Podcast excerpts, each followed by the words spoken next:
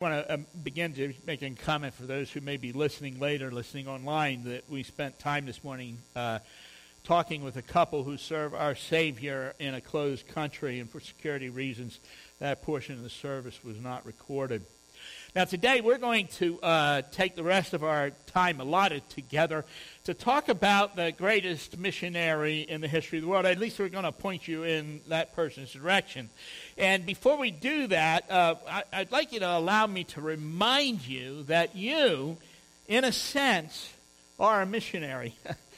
Uh, there's, there's a difference between most of us here and those we refer to as missionaries, and it is kind of a big difference. Uh, I, don't want to make light of it, but, but they go. And yeah, I know you're sitting there thinking, yeah, but we're supposed to go too, and I get that, I understand that, but we go locally. They go elsewhere. And, that usually requires that they learn a new language and they adapt to a different culture. Uh, it, it, there's a great deal of sacrifice in it. There, there elsewhere could be another culture that is close by geographically, or, or they may have to go to the, another state or another country or even another hemisphere. And that, in a sense, is a distinguishing mark of the missionary as they go elsewhere. and, and the reason they go the reason they go there is because God sent them. And yet, much of what they do, and we heard that this morning, it, much of what they do when they get there, when they arrive in there elsewhere, is similar to the kinds of things that we ought to be doing here. So, if we talk about a missionary, much of what we say transfers to us. Some of just very directly, while other parts might need some uh, kind of minor modifications. Now, we're going to begin our discussion by talking about Paul the Apostle. And there's, of course, much that we can learn from such a study. We can identify seven major, and I want to call them characteristics of his life, which defined him as a missionary. And therefore, as we noted, uh, they must in some way describe us.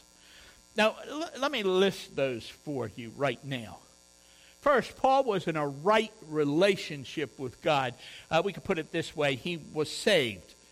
But then he was also a faithful church member. Now, most of us think of him as a church planter, and he was. But before that, he was part of a local expression of the body of Christ, and he was always a part of a church. The third, fourth, and fifth characteristics of Paul in, in this list are he lived out his faith, he loved, and he prayed. And, and, then we're going to note that he was faithful to share the good news with other people. And lastly, he was sent. Now, sometimes we refer to that as uh, his call, uh, meaning that God called him to a certain place or a certain task. And, and except for that first one in my list, there's really no particular reason to have the order that I chose. Uh, you might think it was the right thing to put the fact that he was sent last because chronologically it came later in his life, but Paul knew right from the very beginning when he first put his faith in Christ that he was called. Each of those seven things uh, uh, are vital and necessary.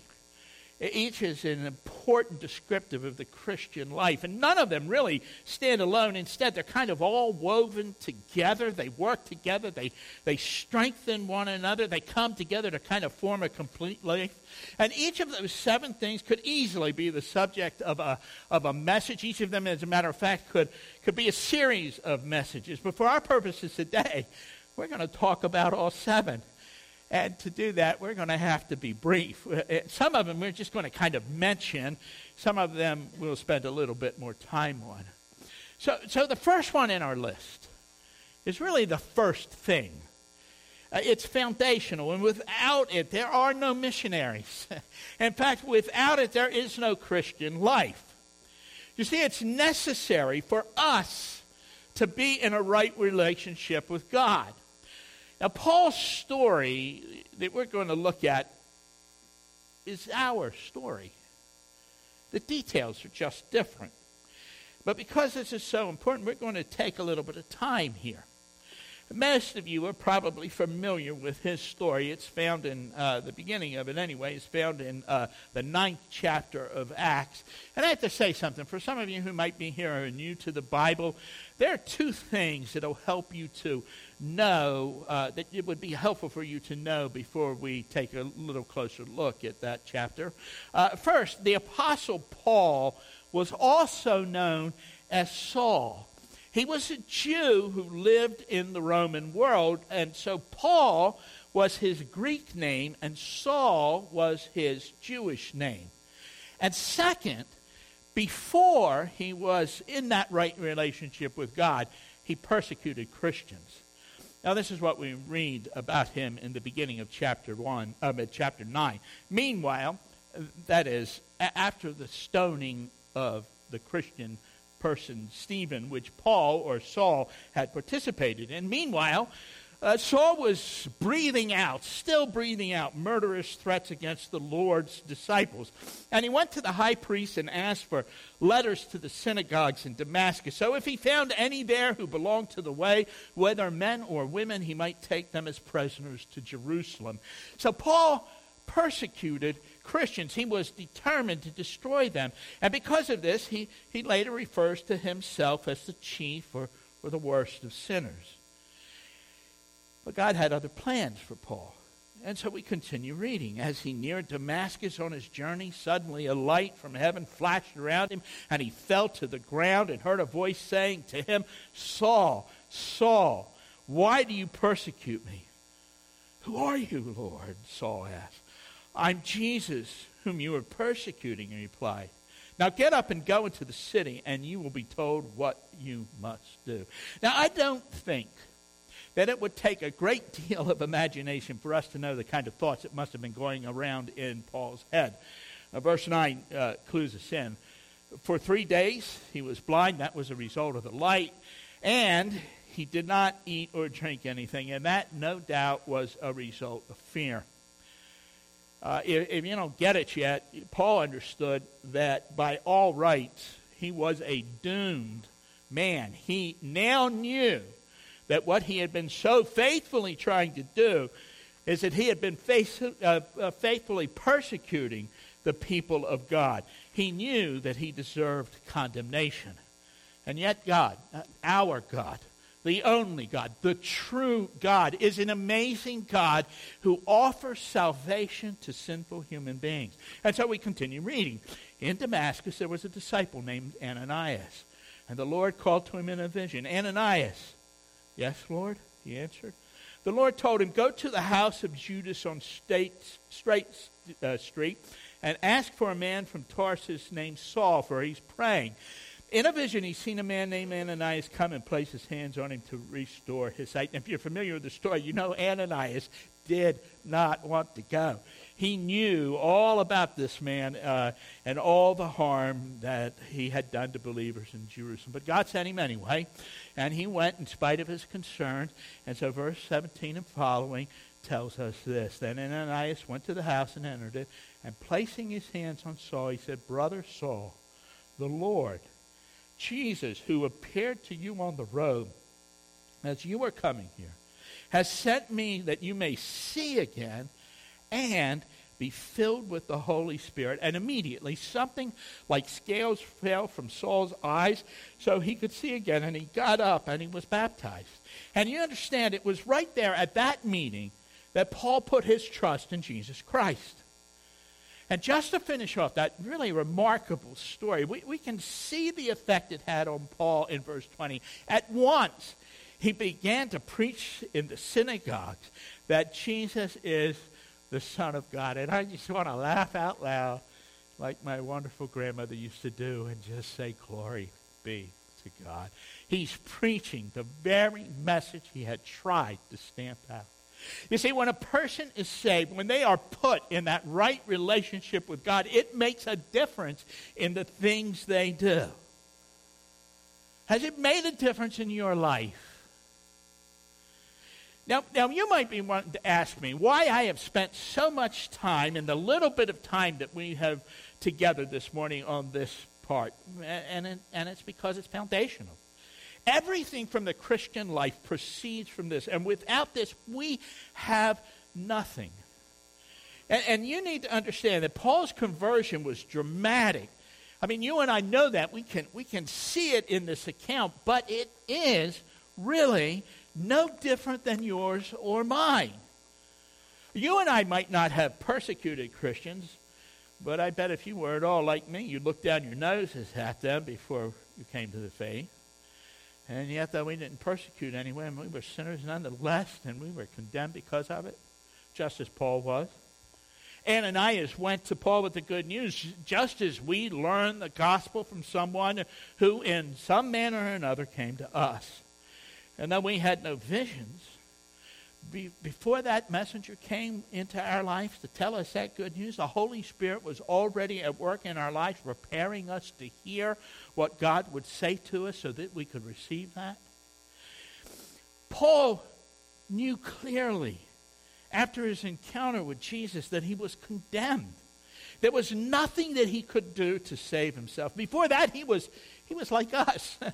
before we knew Christ. He thought he was okay. He thought that he was good enough, that he could earn favor with God, that he, he could work his way into heaven. And that's exactly what we thought until we learned the truth. The same God who loved and saved the worst of sinners loved and saved us. And that's a truth we can never forget. It, it, it, doesn't matter where we are in our Christian walk, we must go back to that truth over and over again. And to forget that is to invite confusion and even disaster into our lives. And, and then, too, I, I want to spend the time here uh, because maybe there are some that are here today, or maybe listening later, who are figuratively speaking still on the road to Damascus. And if that's you, you have been thinking that you're okay. Uh, you've excused your sin because, after all, you're only human. You haven't understood how awful are the bad things that you have done that you know you've done them, nor how terrible it really is that you have not done the good things that you knew you should do, but you didn't do them. And if you're still on that road, let me tell you the truth. Just one of those things that you did or didn't do, just one of them, would require the death of the Son of God to make it right. And you, like me, cannot begin to count all of those things. That's the truth about humankind. It's the truth about you if you haven't come to know Christ. Now, now, at this point on the road to Damascus, there's essentially no difference between you and Paul, the persecutor of Christians. And unless you come to Christ, you are indeed condemned. The good news is, if he could save the worst of sinners, he can save you. Now, that's you. Just ask. Just admit your need, confess your sin, begin to follow him. And then that is something important that, that I, don't, I don't want you to overlook. You need to, if you do that, you need to tell someone that you put your faith in Christ. And you need to follow through. And we're, we're going to talk some more uh, about what that means and, and uh, to be a follower of Christ. And I think that can help you. But I want to tell you if you, if you need more help, if you still don't get it, if it isn't clear to you, I'm available. You can call me, you can come see me, and there are many, many people in this room who know Jesus and can share from God's Word what it means to put your faith in the living God, and the Savior of all mankind, so that you have eternal life and your sins are forgiven. So that's the first mark of a missionary and of any Christian, is that they have a right relationship with God. The second mark of a missionary and a follower of Christ, and we're not going to spend any time here at all because we spent about nine months in 2018 on the topic, but I'm going to mention it now. They are faithful members of a church. Missionaries like Paul who uh, work to plant churches or help existing churches, yet before they ever do that, they're part of one themselves, and they are always part of a church in one manner or another. Jesus Christ established a church. It's his idea. He owns it, he builds it, he directs it, he died for it. It's like no other organization on the face of the earth because it is a living organism. It is the body of Christ. We are his hands his feet, his voice. Together we express him and reveal him. God reveals himself to us when we gather here in this room in a way that he doesn't reveal himself at other times. I believe with all my heart that he speaks uh, a message to his people, a particular message to a particular people at a particular place and a particular time. Each church is in a local expression of the body, and he knows each church and the people there intimately. And we need what the church offers. We come here and our cups are filled so we have something to offer others. So anyone in a right relationship with God will be a part of a church. And it may take some time for you to find the right one, um, the one God wants you at, if you haven't found it already, but He has one for you. And if you haven't found it, I'm going to tell you, keep looking. Or maybe you should also look into your own heart and make sure the prophet doesn't lie with you. God expects His people to be a part of church. It, it's, it's the locally expressed body of Christ in a particular place. Now, what I did now and maybe you've gotten the idea that I'm kind of trying to move through this quickly this morning because we have so much going on. But, but what I've uh, done is I've grouped the third, fourth, and fifth things together in, uh, in our list because I want to handle them together. But each one is really important in its own right. So when you look at Paul's life, you see that he lived out his faith, that he loved. That is, he loved God and he loved people, and he was a man of prayer. So, near the end of his life, Paul wrote these words about the faith For I am already being poured out like a drink offering, and the time for my departure has near. Uh, I have fought the good fight. I've finished the race. I've kept the faith.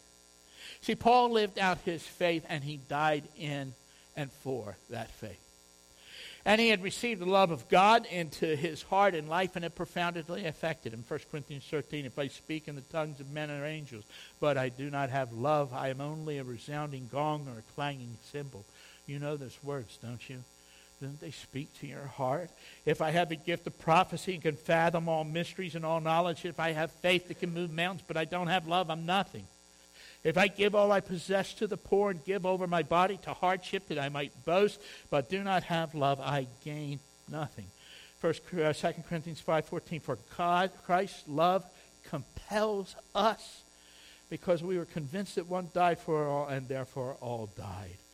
And Romans 13.9, the commandments, you shall not commit adultery, you shall not murder, you shall not steal, you shall not covet, and whatever other commandment there may be are summed up in this one command, love your neighbor as yourself. And Paul knew that, and he knew what we must know that love is our whole duty. He was also a man of prayer, and we see that in his many prayers recorded in the scriptures and his teaching on it, and in statements like this one from the beginning of that first letter to the Thessalonians. I love this. I just love reading uh, this statement because he's just telling us what he did. We always thank God for all of you and continually mention you in our prayers. We remember you before our God and Father, uh, your, the, your work produced by faith, your labor prompted by love, and your endurance inspired by the hope of our Lord Jesus Christ. Now, missionaries are like that. They live out the faith, they love, and they pray. And those things go together. They really can't exist, at least not for long on their own. Can I tell you something? Because I, I could make a guess that some of you, if I were to sit down and talk with you, would tell me that you're not really a person of prayer. That that's the thing you probably struggle with the most. Let me tell you, if you're not a person of prayer, if you are living out the faith and loving others, or you're doing your best to do so, you will become a man or woman of prayer. It's just inevitable. Now, Anna and I were talking the, the other morning uh, about all the turmoil in our nation and how we as Christians ought to live in light of it. and, and, there's a danger that I think most of us face that, um, that we're going to reduce everything to the political level. And I have to tell you, if it, that's a danger for you. It is for me. It is for a lot of people. We have to resist that. And we concluded there were a number of things that we as Christians must do to make a, to, to make a difference in our world. And they're going to sound familiar to you. First, we must live out our faith. You, you know what the Bible says? It, it says that you, as an individual, if you keep His law, if you keep His word, you resist the wicked. And when you do that, you show the way of righteousness. And we are, according to Jesus, the light and salt of the world. You are the best hope this world has. You and people like you, followers of Jesus Christ. Living out our faith matters to our world. And the next thing, and you'll guess it, is that we have to love everyone, even our enemies, even our political opponents. And you probably know, maybe you know the story of Norma McCorvey, uh, McCorvey uh, the Roe of Roe versus Wade. She was the Jane Roe in that particular case, uh, which legalized abortion in our land. A- and she worked for the abortion industry all of her life until the love of Christians won over her heart, and she became a follower of Jesus Christ. Love changes our world. And finally, we need to know that we need to pray. Uh, there's power in prayer. The prayer of a righteous person is powerful and effective. I, I have a, a, a relative, um, my brother's grandson, little Wyatt uh, is his name. And Wyatt has a de- developmental problem, uh, probably uh, brought on by um, vaccinations. Um, normal child until that happened. And Wyatt, at this point, uh, uh, is uh, very autistic and he doesn't want to be around people. And the first time I ever saw him, he was a little boy at that point, uh, and I said hello to him, and he ran away screaming. And that was his response to all people. Well, I pray for Wyatt uh, just about every single day. I'm a human, I fail sometimes, but I pray for him. Recently, we were at my brother's house, and uh, I was sitting there at the at the counter in the kitchen, you know, on the stool, and that little boy Wyatt came up and he sat down right next to me in the stool next to me, and um, and and Connie, my sister-in-law, commented on it how that's something he just never does. You see, when you pray, it, it changes the world out there and it changes you in here. I've seen that happen over and over and over in my life as I pray for people. Things change. I'm changed. They're changed. The relationship changes. And so we need to pray. So if you're a Christian, you want to make a positive difference in our nation and in the world, then you need to live out your faith. You need to love others and you need to pray. And you need to do some other things too. I mean, in this country, let's face it, you have the right and privilege and the duty to vote. and maybe God might even be calling you to be more involved politically. I don't know. That's not my calling, but it might be yours. But Ann and I also decided there was one other thing we need to do to make a difference in our nation, which brings us to our next. And that is we need to tell others about Jesus in, in our mission statement as a church, in, the short form, it's written in just four words honor, grow, serve, share. The share stands for sharing our faith with others, or sharing God's word with them.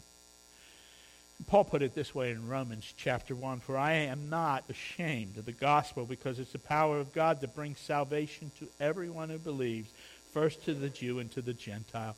For in the gospel, the righteousness of God is revealed, a righteousness that is from faith, from first to last, just as it is written, the righteous will live by faith. The message of the gospel is powerful. It is the door to eternal life. It is the only door, but it is open to everyone. And yet someone has to tell them. They have to hear. They need to know. And that's where we come in.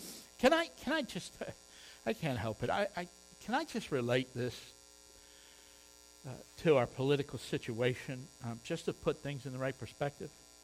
You know, politicians win and lose. And parties rise and fall and programs come and go. But the Word of God stands forever. And it's by that word that we are born again into eternal life. And, and that mission—a statement of ours, as short as it is, it applies to all missionaries, but it applies to you and I too. It applies to everyone who knows Christ. And we who know him are called to share him. And if you have a right relationship with God, if you're a faithful member of the church, if you attempt to live out your faith and love others and, and you keep moving in that direction, you will also be a prayer person, person of prayer. And God will open doors for you both to show by your life and to say with your mouth the good news of Jesus Christ. Now, I'm going to tell you something.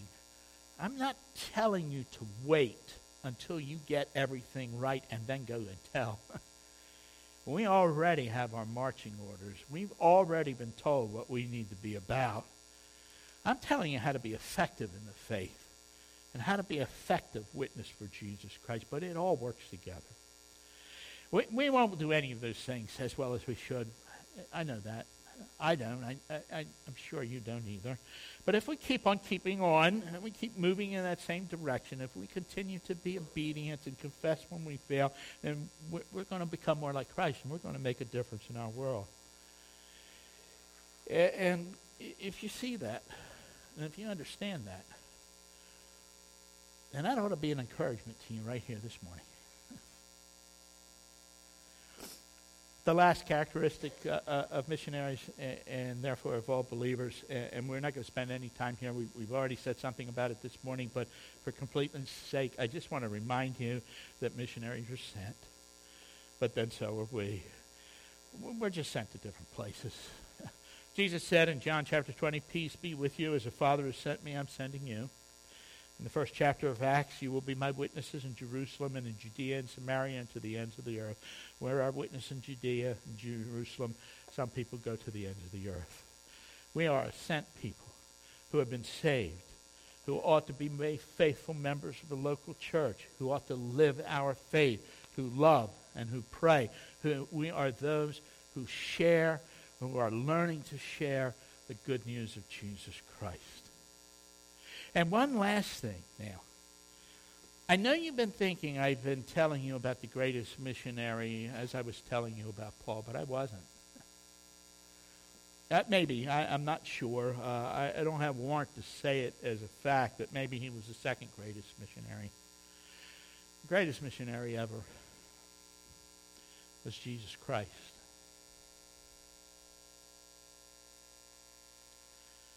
He came for you and me he was sent, as we read in John chapter 3, for God so loved the world that he gave his one and only Son, that whoever believes in him shall not perish, but have eternal life.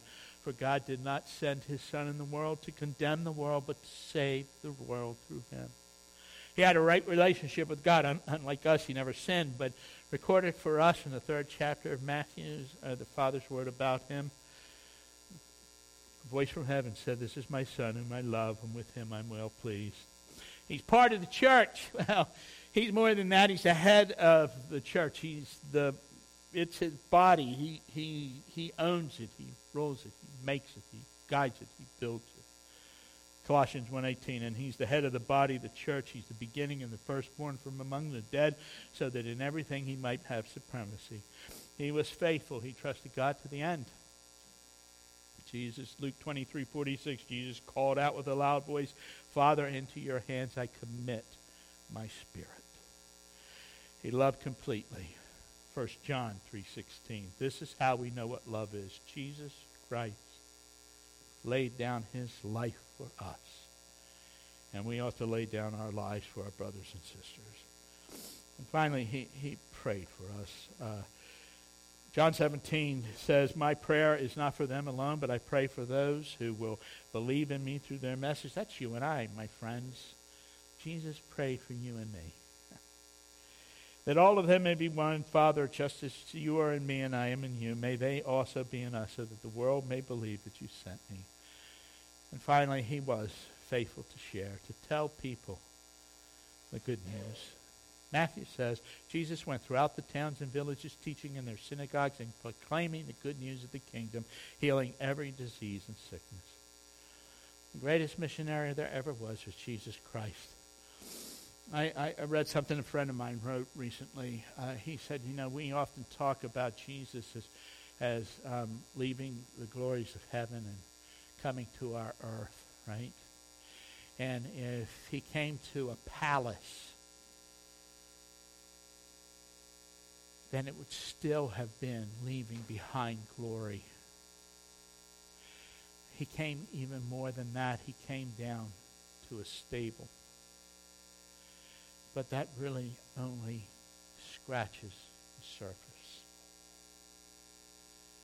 He left it all to come to get us. And when he went on that cross, he endured the wrath that was due us. He tasted death for every person.